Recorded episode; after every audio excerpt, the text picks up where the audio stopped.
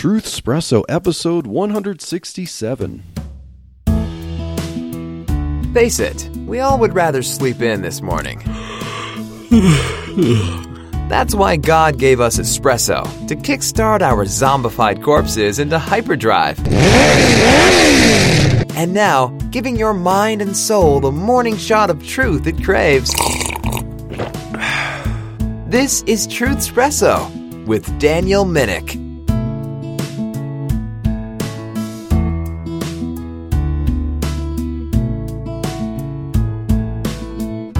Hey friends, this is your host Daniel Minnick for Truth Espresso, coming at you with another episode, and this is going to be a doozy of an episode. My wife and I here are ready to discuss something that is recently in the news and recently impacting our home state of Colorado here and we've actually participated in what's going on. This has to do with a new bill likely to be signed into law that we are fighting against in the state of Colorado, and this is an abortion bill. It is HB 221279. It is entitled the Reproductive Health Equity Act. And yeah, this bill, the wording in this bill is set to make Colorado one of the most radically pro abortion states in the Union. So, sweetheart, Chelsea, my sweet and beautiful co host, you ready to tackle this rather difficult topic with me for this episode? yes, let's do it.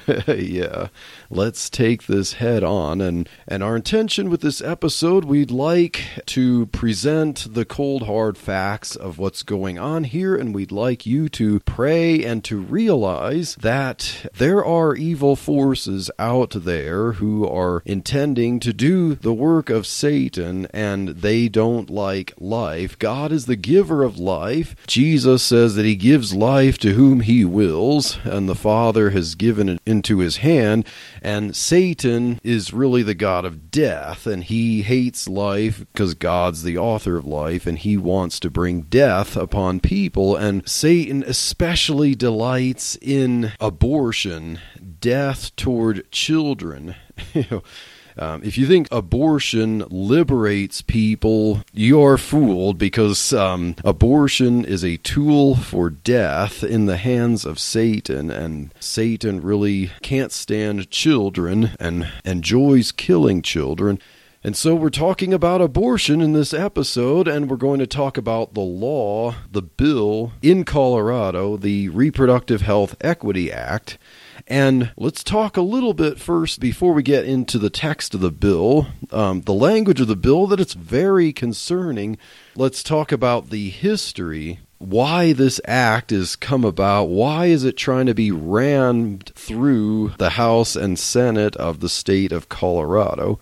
And so you may know that there's a case at the Supreme Court that had its hearings late last year, and it's going to possibly find a ruling in the summer of this year. But this is the case of Dobbs versus Jackson Women's Health Organization. So, what is this case all about? Well, the state of Mississippi passed a law to ban abortions after 15 weeks. Now, of course, that in and of itself is problematic because, you know, really abortion should not be legal for any period. But the fact that the state of Mississippi banned abortions earlier than Roe versus Wade, you know, in 1973, makes it so that states are supposedly not allowed to restrict abortions before what's considered viability, which that, of course, has changed as uh, technology advances. Viability can be earlier in pregnancy, but according to Roe versus Wade, sweetheart, do you have any more information about this? Like, what does Roe versus Wade allegedly allow for states to do? And then why is the Mississippi law supposedly in conflict with Roe versus Wade? Because I think it is kind of interesting how most people are concerned with the Roe versus Wade ruling because mm. that one was more broadly defined for allowing abortions and mm. women's access to it. And the one that was even more specific about including late term abortions was the Doe v. Bolton case. It was heard on the same day, of course, Mhm. but that one gave a little more specific about the time frame for that. So, yeah, I mean, Roe v. Wade allows for women to have access to abortions, and it wouldn't be considered like a criminal act if it was before quickening was most of the term that they thought Mhm. prevalent at that time. Yeah. And that was when women would feel Yeah, the, the, baby and move stuff, and yeah. stuff.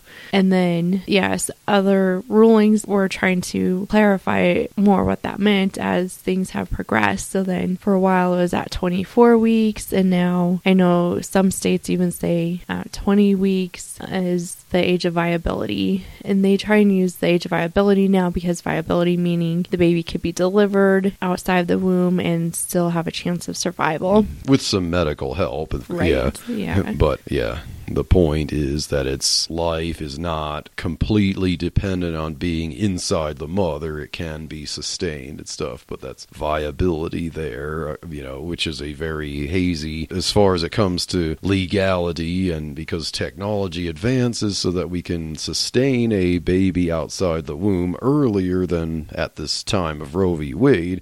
And at that time, ultrasound technology was kind of new, so you couldn't really see as much about embryology, the development of the baby in the womb, until ultrasounds became more available and ultrasound technology became more precise to what how clear and, and now you can have 4D ultrasounds and stuff. So yeah, And to my understanding, the Roe v. Wade case was more about the particular reasons. yeah, the For right women. to privacy. Or, yeah, And, you know, if a woman, like abortion, has no um, restrictions, if the mother's life is at risk, or if it's in the case of rape or incest. Or if the mother, oh, so okay, those were the two main things. And if the woman's health is in Mhm. question, when they defined health, then that's when it became even more Oh, broad. yeah, for sure. being like mental, emotional, Yeah. physical. So if a woman said that she wasn't emotionally prepared, Mm-hmm. then that gave her the ability to seek an abortion. Yeah. And so what brings this conflict up is that it's believed, according to Roe versus Wade, that, you know, states are not allowed to limit abortions before viability. So then when Mississippi passed a law to ban abortions after 15 weeks, the abortion proponents who are very protective of Roe v. Wade basically say, ah, you can't do that. That's too early. And so it's like you're not allowed to have that law because of Roe versus Wade is law. Well, technically, any court ruling is not law. And I think a lot of people don't understand that. You know, you can't legislate from the bench. You know, basically, what a court ruling is, is that if someone had a similar case after the fact, then case law would make it likely that, okay, well, don't expect a different outcome if you come with these same conditions. And, you know, because we have case law, but we know it happens that you can have a similar case and then the judge might even overturn it by recognizing, okay, you know, it was badly decided there. So to say that Roe versus Wade is federal law is, uh, you know, a complete misunderstanding. But as long as people are duped to think that way, that's what gives Roe versus Wade the teeth in our culture. But so really, states could get rid of abortion, but they're kind of scared into thinking that these federal cases actually limit their ability to, you know, outlaw abortion. But nevertheless, the idea is that the Mississippi 15 week abortion ban challenges Roe versus Wade, and so that is now being ruled before the Supreme Court. And they had the hearings last year, and then the Supreme Court is supposed to rule on this case possibly in June, sometime the summer of this year. And a lot of abortion proponents are afraid that the court is inevitably going to uh, overturn Roe versus Wade in some way, to some extent, you know, possibly fully or possibly partially. And abortion proponents don't like any challenge. They just want to push progressively forward toward complete abortion on demand and for any reason whatsoever. And we also saw last year, last uh, September, with the Texas heartbeat law, where unlike Mississippi, the Texas law, oh, it's even more, uh, you know, this is back to approximately six weeks, you know, when a heartbeat is detected. But what gave the Texas law kind of teeth is the way it was enforced. It's not like a statute that's enforced by state prosecutors and stuff. It's by people bringing lawsuits or state agencies, you know, that have the power to enforce the statute. It's that people can bring lawsuits against someone involved in an abortion. And so the Supreme Court actually heard that and actually ruled that the Texas law could stay in place because the Texas law was written in such a way so that um, they can't really say that, you know, people can't bring lawsuits. You know, it, it would be infringing on citizens' rights to bring lawsuits and so on. So that's how the Texas law is different from Mississippi and why the Texas Texas law isn't really challenged like the Mississippi law because it's kind of enforced using the conventional means. but although, yeah, I mean, what we're talking about is something that's kind of like not really ideal and so on. It's not perfect, but that's it brings up these issues, you know. Oh. But Oh. So I was going to say that there actually is a lot of hmm. attacks on the Texas bill and just listening to a lot of the debates and pros and cons over the last couple weeks here that people are so critical of yeah. Texas and what they did with hmm. that heartbeat bill and saying that they are oppressing women in Texas and hmm. they're making doctors like shaking their boots to practice medicine because they're afraid afraid they'll be sued and like people have to leave their state and come mm, here yeah. and how it's like a felony what Texas is doing by enforcing this law. I don't know, it's pretty extreme what people on the pro abortion side are like thinking yeah. about this heartbeat bill and trying to find ways to attack it. Mm. And I don't think it's I mean since it's kind of on the back burner right now because we have the Dobbs coming up soon, I think that it's a little more hushed, but there is definitely still a lot of controversy with the Texas bill as well.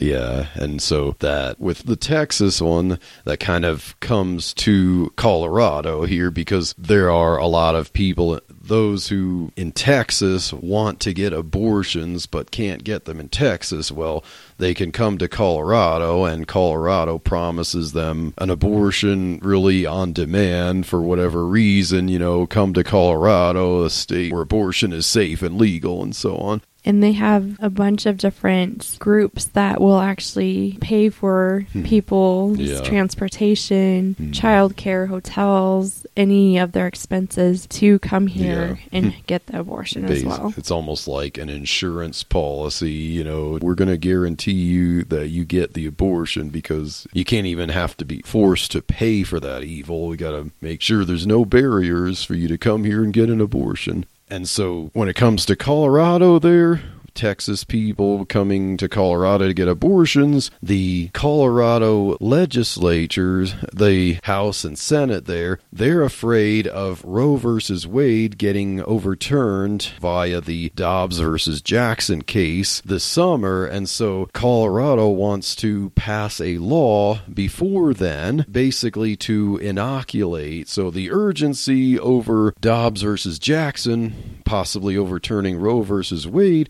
they want to inoculate the state of Colorado against the effects of that because they argue that if Roe versus Wade is overturned and Colorado doesn't have a statewide law on their books, then municipalities in Colorado might be required to pass their own abortion laws to clarify because right now, if I remember correctly, Colorado doesn't really have specific enough abortion law. I mean, they decriminalized abortion abortion before Roe versus Wade, like in the late 60s, which Colorado was the first state to do that. You know, so Colorado has long been an abortion favoring state.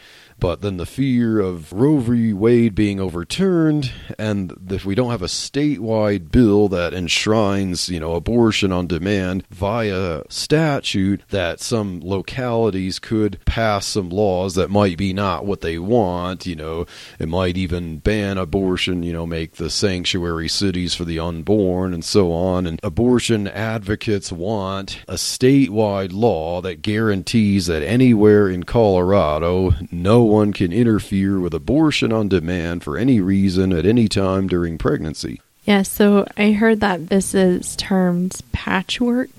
oh, yeah. Where they are trying to prevent that from Yeah. happening. So they don't want smaller counties or cities to Hmm. say, okay, abortion is not legal in this part or there's restrictions on it. And then other cities will have it free access. And their hesitation with that, especially in Colorado, is that the more rural, Mm, um, secluded areas tend to be more Republican and would more likely have restrictions. And then their concern is that these populations are the ones that need to have access to abortion and contraception. So that's where their concern is coming from. Mm, yeah, so it's like they're concerned for people that likely don't even want abortion to guarantee them access for their own alleged needs, but yeah.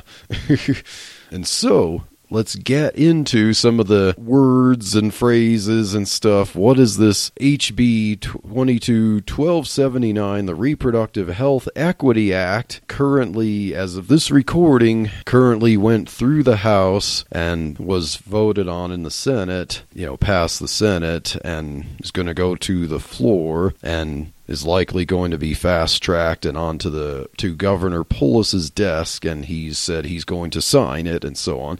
So it's very likely to pass. And so what does this Reproductive Health Equity Act say and what are some of the um, concerning words and phrases? Now, of course, the bill is not very long. It's it tries to be vague and simple and basically just communicate the idea that anyone has the right to be pregnant and have a birth or terminate their pregnancy for any reason. No one should be allowed to interfere with any of that. It's a fundamental right. That's the gist of the bill. And to someone who doesn't really understand it, it sounds like a very innocuous and caring bill, you know, that doesn't have to play around with all these different uh, factors and so on. It's just simple and straightforward. But that's also a, a problem with the bill because then it seems like you could drive a Mack truck through it. but so, sweetheart, do you have some words or phrases that you want to mention? And even if we consider, you know, even if we were to grant the intention of the bill, you know, what are some of the problems? Yeah, so I'll probably just briefly describe the three top points that this bill is trying to cover. So, yeah, that every individual has the fundamental right to make a decision about their reproductive health care, including the fundamental right to use or refuse contraception, the fundamental right to continue a pregnancy and give birth or to have an abortion, and to make decisions for how to exercise that right. And then the last point is that a fertilized egg, an embryo, or a fetus do not have independent or derivative rights under the laws of the state. So, those are the three primary goals for the bill here. And at the beginning of the bill, they describe what some of the terms mean. And um, just to point out, one that can be of concern is when it's defining reproductive health care. It's saying that this means health care and other medical services related to the reproductive processes, functions, and systems at all stages of life. It includes, but is not limited to, family planning and contraceptive care, abortion care, prenatal, postnatal, and delivery care, fertility care, sterilization services, and treatments for sexually transmitted infections and reproductive cancers. So, this definition is kind of broad, but also encompassing of all different aspects of reproductive care, even though the rest of the bill goes into specifically contraceptives and abortion. Mm-hmm. so, that's where some of the problems begin. Yeah. So from when I was looking at this, some points that I want to make is, you know, where they define some terms. So they define pregnancy, it defines abortion. And so what does the Reproductive Health Equity Act define as abortion? So it says abortion means any medical procedure, instrument, agent, or drug used to terminate the pregnancy of an individual known or reasonably believed to be pregnant with an intention other than to increase the probability of a live birth. So, yeah, that seems to be a very broad statement, a very broad definition of what abortion is. So when I read this, I'm thinking traditionally, how many things like, you know, would a pregnant person, yeah, according to the bill, a woman, which, you know, the bill intentionally avoids using the term woman because it's got to say pregnant person because, you know, men can get pregnant, you know.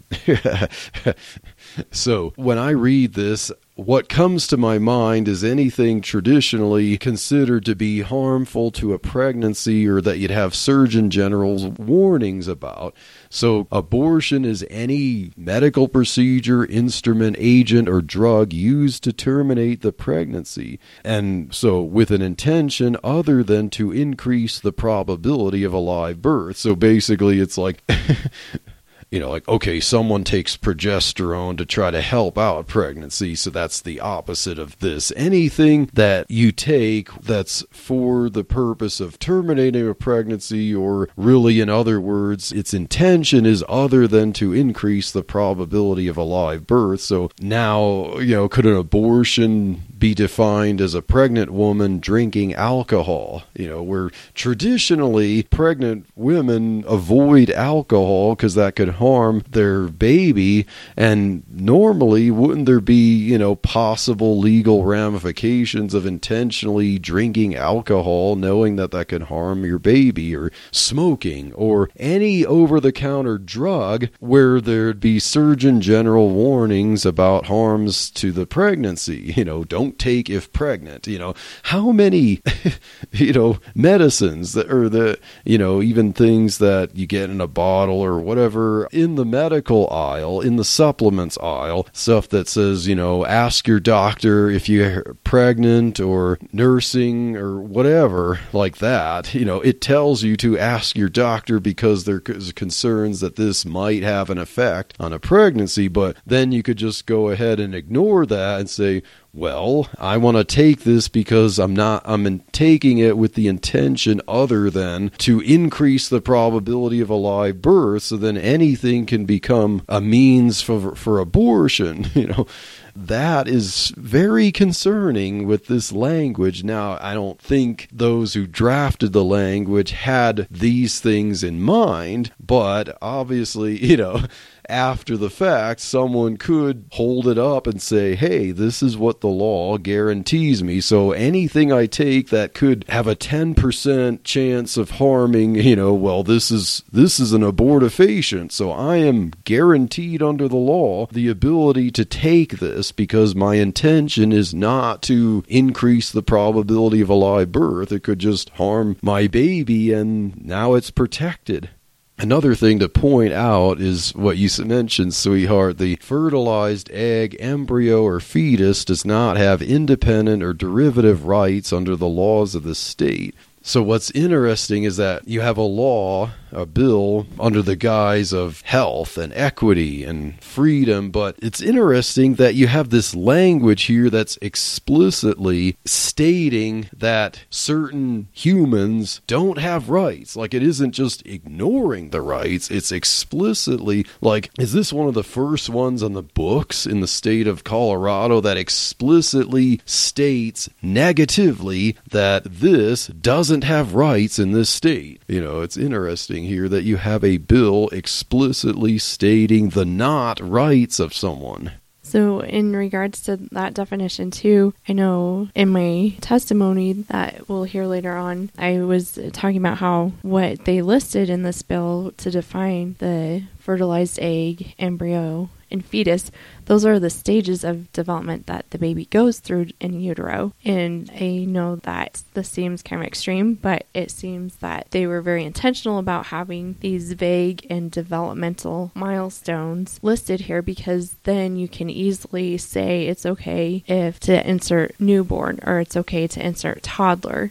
or eventually you could insert elderly because those are also stages of development. We haven't changed from a human to something else. We're just on that continuum of Mm, developing. And so when they're saying that the baby that is developing inside the womb has no rights, then that just leaves the door open for saying pretty much no one has any rights then Exactly. and you can justify killing anyone at any time, that's where we're headed with this. This is serious. Mm, yes. Also, this bill gives no rights or protection for the unborn babies who need medical care if they're harmed in the womb, such as a case that we had in 2015 where a woman who was answering a Craigslist ad went and actually cut the belly of a pregnant mom when she was 37 weeks pregnant and cut the baby out of her. And the baby and the mom ended up dying and this lady is,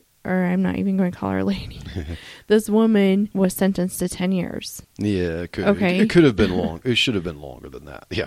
But with this new law coming in place, there would be no criminal justification mm. for her or criminal Yeah. punishment for her because that baby wouldn't have had any rights, even though that baby is 37 weeks. Yeah. That baby could have lived. Like, exa- yeah, and at, at best, it might be okay. What's the physical harm to that mother? You know, and that's it. But if the mother even, you know, wanted the baby, it's like, yeah. I remember at that time when the pro abortionists were up in arms about, like, you cannot rule this in any way that would challenge abortion. Like, you know, no matter how horrible this is, it's just like, well, it can't have any impact on abortion. You can't put a value on the baby. And, like, can this law even protect? Wi- I mean, I know it tries to say that no one can interfere with someone who wants to have a baby, that it's equal with uh, the choice for abortion. But then, okay, even how do you prove that? How do you prove that you wanted the baby? You know, what if there's some ways that. anything you say or do could be used against you. like I said, I wanted the baby. Yeah, well, you didn't have any proof of that. You know, someone could murder a baby in the womb, even against the pregnant mother's wishes, and somehow prove that the pregnant mother didn't really want it. You know, like who knows how this bill could be abused in that way, too. But Well, and in that case, the mom of the baby died. yeah. Or did Mm. she? I don't. Rem- I don't remember her dying from that. She Okay. hadn't went to the hospital. She might have lived, but yeah, Okay. still, it was a, a severe injury there. Yeah. But, yeah. Well, I mean, so, but if a case was where the mom did die and she Yeah. couldn't speak up and say Hmm. that she did want that baby, like, ugh.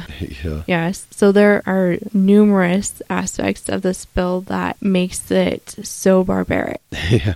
And so, yeah, people did testify uh, uh, saying that over and over again. So, our involvement with this process here. So, in the House in Colorado, they'd have allow for the public to testify whether they're for or against the bill. Now, of course, they'd have people testifying for the bill. There'd be people who are religious, but most of them were very liberal religious. You know, I, I mean, how many United Church of Christ, United Methodist, um, Unitarian Universalists, and uh, you know, liberal Jews, liberal Catholics. You know, all these different very liberal religious people. You know, women reverends and stuff like that. That they're all like extreme leftists, and then they try to claim that you know I'm pro-abortion because of my faith. You know, they would testify for the bill and twist absolute ridiculous, out of context twisting of scripture to try to argue that the Bible favors abortion.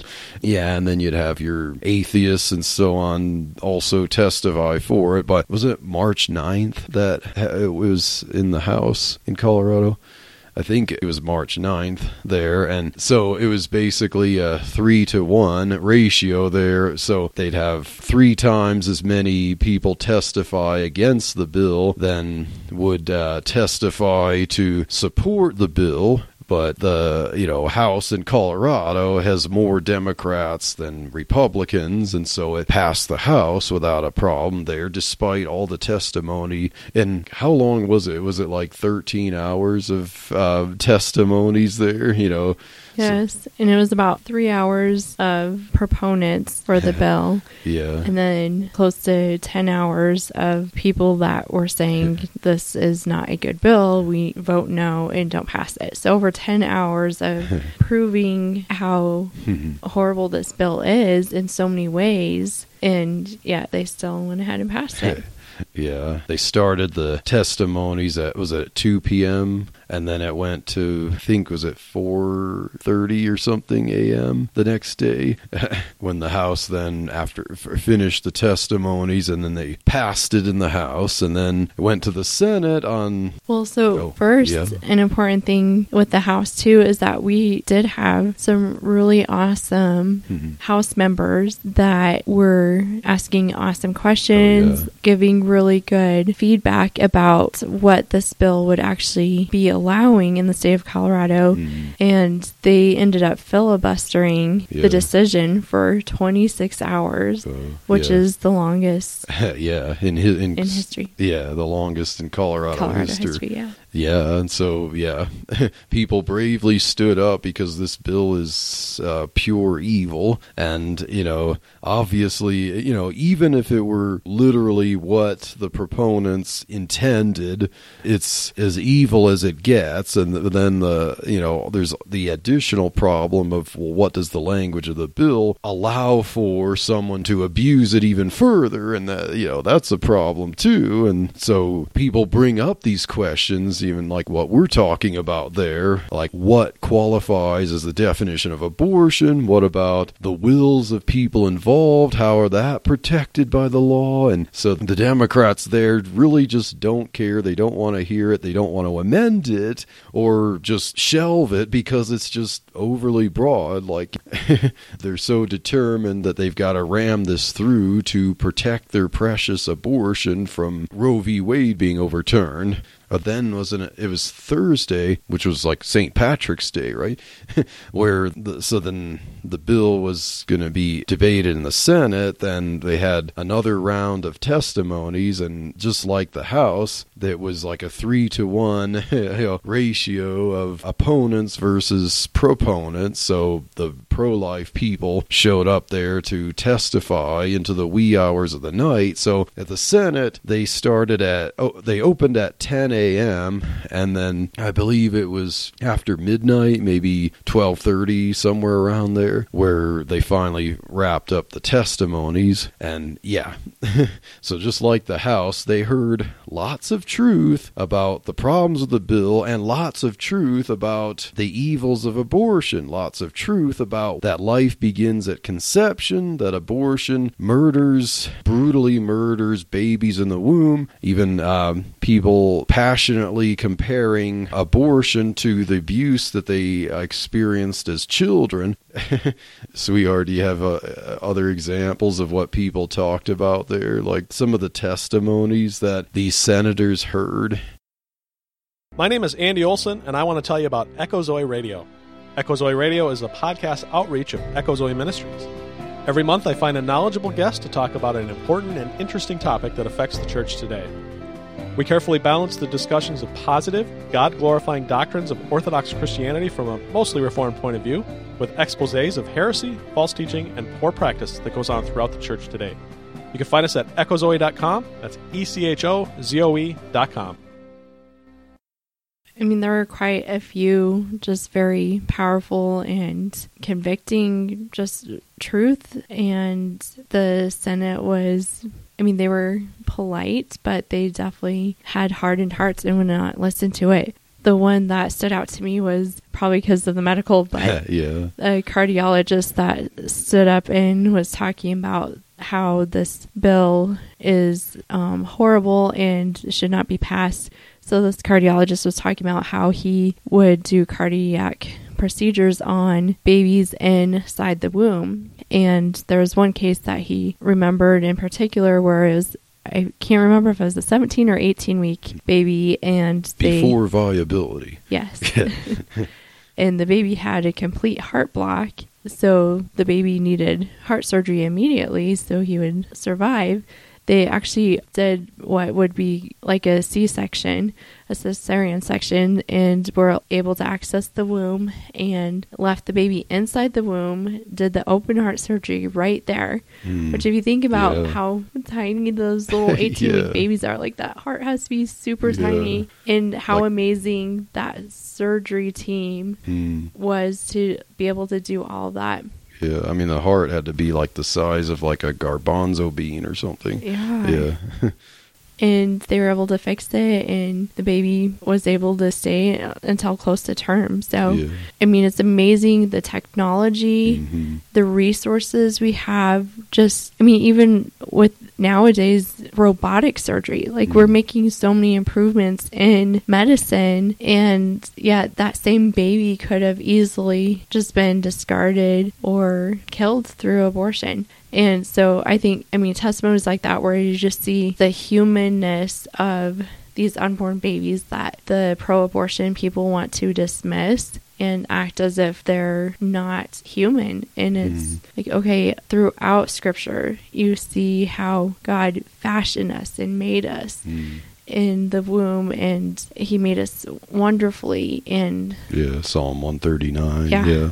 And you think in Luke when Mary went and visited her cousin Elizabeth and John leapt in her, Yeah. her womb Yeah. and I mean there's just so much evidence of life and how children are a blessing and it's just appalling to me how people can disregard the humanity and the value of these unborn babies and just hearing a lot of different stories personal stories and testimonies of people coming from horrible backgrounds whether it was rape or incest or human trafficking and being forced to have abortions and the post abortion depression that they went through and just so many of these traumatic things that people had gone through and being able to share that in front of this mm. committee Yeah. had to I mean they were so brave to be able to do that and then they're doing this because they want to be a voice for these other women and for these babies that are going to be exploited.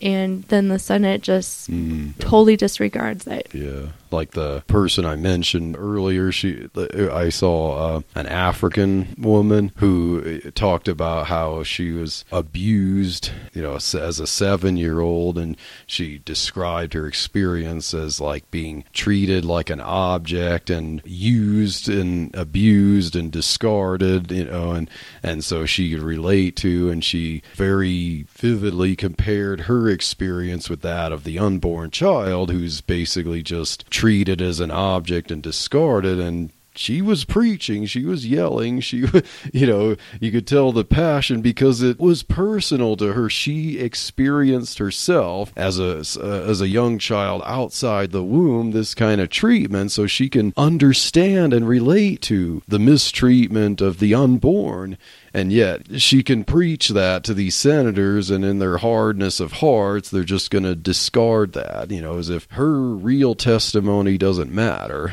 So, sweetheart, you um, had a testimony for the Senate too. So, yeah, we uh, to stick through. Um, be ready uh, to be called at any time from 10 a.m. And so, you know, I was working from home there, and we'd kind of do some trade offs there, sitting in front of the computer because you were able to testify uh, remotely over Zoom. And so, waiting for our turn, there's no schedule there. We just kind of had to wait for name to be called.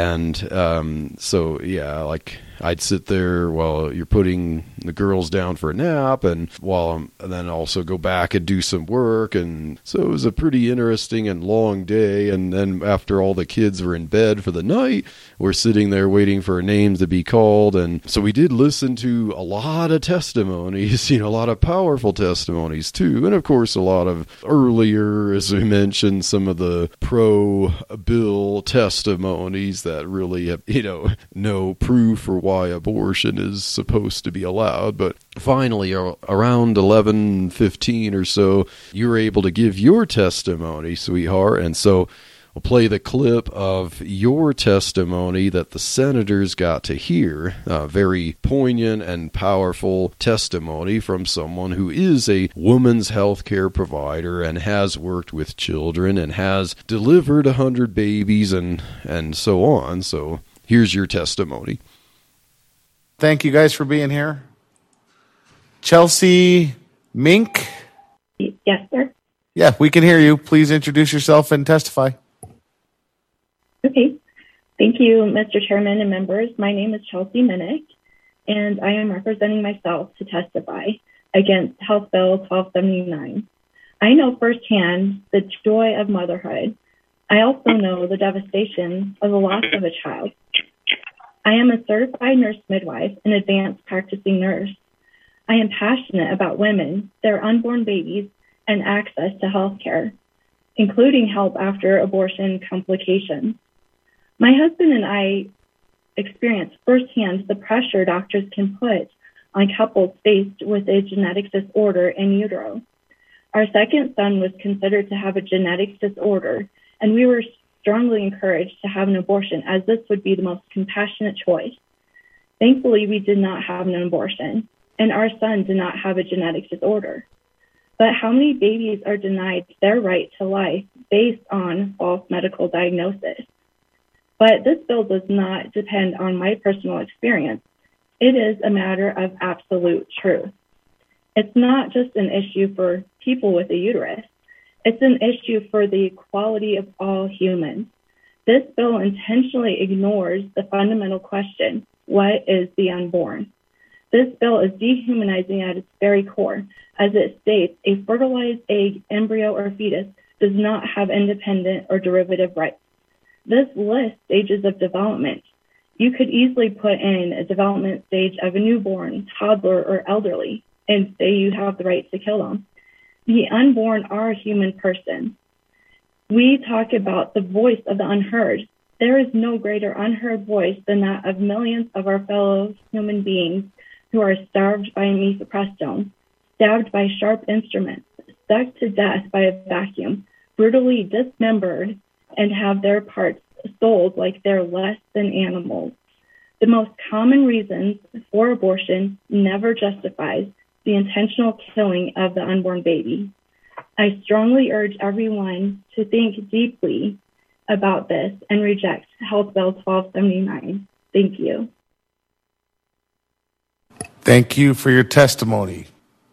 I like what you said there, sweetheart. Like where you said, this bill does not depend on my personal experience. It is a matter of absolute truth. So, as relevant as all the personal experience is, or you give your pedigree there, and we know that it, a lot of people like to talk about lived experience, which of course is relevant, but it doesn't matter who you are when it comes to this issue of abortion, from the women's health care provider to the man, you know, to anyone. Everyone has has a right to speak about this issue because it is a matter of absolute truth. And it described what abortion is. So these senators got to hear you talk about how babies are dismembered and, you know, starved by mifepristone and stuff like that. So they can hear that. They heard that kind of thing from several people throughout the day testifying about the evils of abortion. And yet, you know, after all the testimony, three to one against the bill, then it was uh, the three senators. So they had the two Democrats and the one Republican. It was three to two.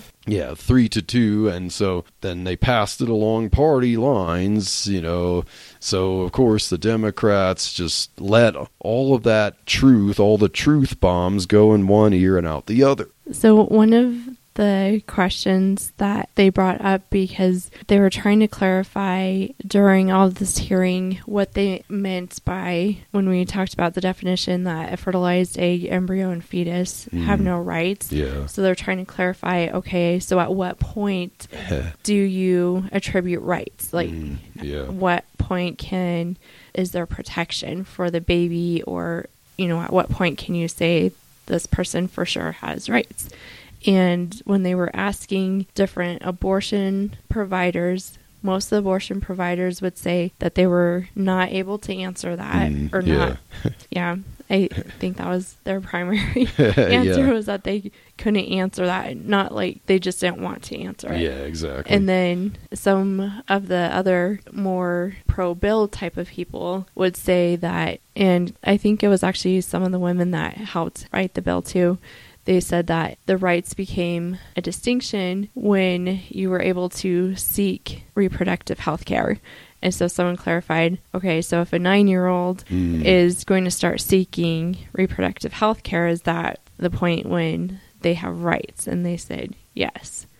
So with that, I mean, I know that can't hold up for all, but that just shows you Yeah. how vague and also how liberal this can be if you mm. can say you don't have any rights to life mm. until you're nine years old. Yeah. This is extreme. Yeah, exactly. And that where it mentions like postnatal. Now, I think the word was intended by the language to refer to, you know, like listing terms having to do with, okay, abortion on one hand or the desire to have birth on the other hand. But of course, you know, you could, someone could take that and say, okay, well, this is part of abortion care is the postnatal delivery and try before you buy type of thing. Okay, you know, like, well, we just, know, okay, we had the baby and then, oh, we decide we don't want the baby because, you know, it started crying or something, you know, so it's just like,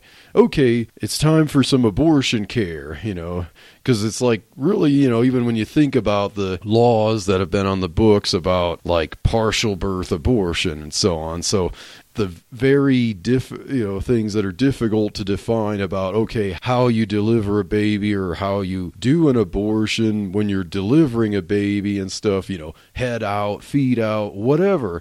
It gets very vague and so you could say that something is an abortion after birth because it's intended to be an abortion, you know, upon delivery and so on or this was yeah. So I'm glad you brought that up because this is a huge problem because we had bills in place that if there was a abortion where the baby survived, then they were protected. You had to give them resuscitative measures Mm, and help treat them. But now under this, if an abortion is not successful and the baby is still born alive, the doctor can still mm, continue with the abortion process and kill that baby. mm, So they usually just leave the baby in a bin, kind of off in another room, and just let them suffer Mm, until yeah. they pass. So there's no protection if Mhm. the baby is born alive, Yeah. where there was some to some extent before. So this Yeah. Yes. So so this bill could technically, yeah, be used for an abortion that's just deliver the baby and then kill it, you know, and say that's this is an abortion procedure. And you know, and not saying that okay, this is bad and abortion is uh, traditional abortion is not, but we're talking about just how extreme the words in this bill could be used and abused for you know that kind of thing, or abortion or killing the baby 24 hours after it's born. You know, it's part, it's still considered postnatal care. Just who knows how people will be able to use the words in this bill after it goes into law. The sweetheart, we let's get to um, what does the Bible have to say about this epidemic of death and the the cult of death that's clearly gripped Colorado and other states and really the world, uh, tending toward you know. So we mentioned all this technology, everything that proves more and more, you know, that life begins at conception, that the baby develops very quickly, you know, fully intact heartbeat starts at 21 days, and yet the more we know about life, the more obvious it is. Then we have this more extremism toward killing babies and ensuring the uh, you know legal rights to kill babies for any reason up until birth and even beyond birth. So what is the you know I have something from the Bible to talk about this culture of death. So one of the Bible verses that Hmm. just sticks with me Hmm, whenever I think of this is Proverbs 31, starting in verse 8. It says, Open thy mouth for the dumb and the cause of all such as are appointed to destruction. Open thy mouth, judge righteously, and plead the cause of the poor and needy. So I know the King James Version's a little bit Yeah. harder to understand, but being a voice for those who don't have a voice. We're being a voice for those unborn. If you think about it, over 60 million babies have mm. been murdered through mm. abortion Yeah. since 1973. And that's what we know of. There's probably way Yeah. more than that. Those are the ones reported, and not all states are required to report it. California is not required to report their abortion, so we're talking about a Holocaust on the unborn, and Colorado wants to be the leader of the Holocaust. So we should be a voice for at least 60 we need sixty Yeah. million Christians who are willing to be a voice for one of those babies that was killed. Yeah, and all the so called religious, so called Christian people who testify to support this evil bill. You mentioned Proverbs 31 8. It is directly stating to speak for those who can't speak for themselves, um, the cause of those who are appointed to death. So there's your anti abortion verse right there you know, and they twist scripture to try to claim, you know, you had the parable of the soils that was trying to make it have something to do with pregnancy and abortion, you know, which is ridiculous. That was one of the two parables in the Gospels where Jesus specifically said what all the symbolism meant, and it had nothing to do with pregnancy and and abortion. And sweetheart, you brought up Isaiah 59 to me before we start doing this. I'd like to read that verses 1 through 4 and 7 through 8, where it says, Behold, the Lord's hand is not shortened that it cannot save, neither his ear heavy that it cannot hear. But your iniquities have separated between you and your God. Sounds like Colorado here. And your sins have hid his face from you that he will not hear. For your hands are defiled with blood, and your fingers with iniquity. Your lips have spoken lies. We heard a lot of lies in those testimonies, the pro abortion ones. Your tongue hath muttered perverseness. Yep, we definitely heard that. None calleth for justice, nor any pleadeth for truth. And they heard a lot of truth from the pro life people there. They trust in vanity and speak lies. They conceive mischief and bring forth iniquity. Their feet run to evil, and they make haste to shed innocent blood. Their thoughts are thoughts of iniquity. Wasting and destruction are in their paths. The way of peace they know not, and there is no judgment in their goings. They have made them crooked paths. Whosoever goeth therein shall not know peace. I think that's a very apt description of what we're talking about with the battle over this evil bill. But I'd like to end on a little bit of a hopeful note because the Word of God does tell us how things will end, how we will have the victory, how the evil one will be defeated. And we see in Psalm chapter 2 the questions that we are often thinking about.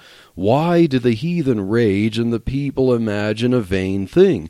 The kings of the earth set themselves, and the rulers take counsel together against the Lord and against his anointed, referring to Jesus, saying, Let us break their bands asunder and cast away their cords from us.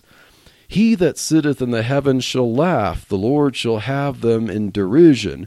So these people, you know, they want to break the bonds, what they see as bonds. They see everything in nature. We see everything with the transgender stuff. They want to rebel against the way God has designed nature with man and women. They want to break what they see as bonds as God has designed the reproductive system and families and, you know, how you should have husbands and wives and children in the family unit, and they consider babies as bonds and the responsibility of caring for babies, the responsibility of maintaining a relationship and having relations within the bonds of marriage. But they see that as bonds, as things holding them back that they need to break because they consider themselves, you know, gods. You know, these uh, pro abortion people can want to consider pregnant people or themselves as gods who could determine the value of life. Okay,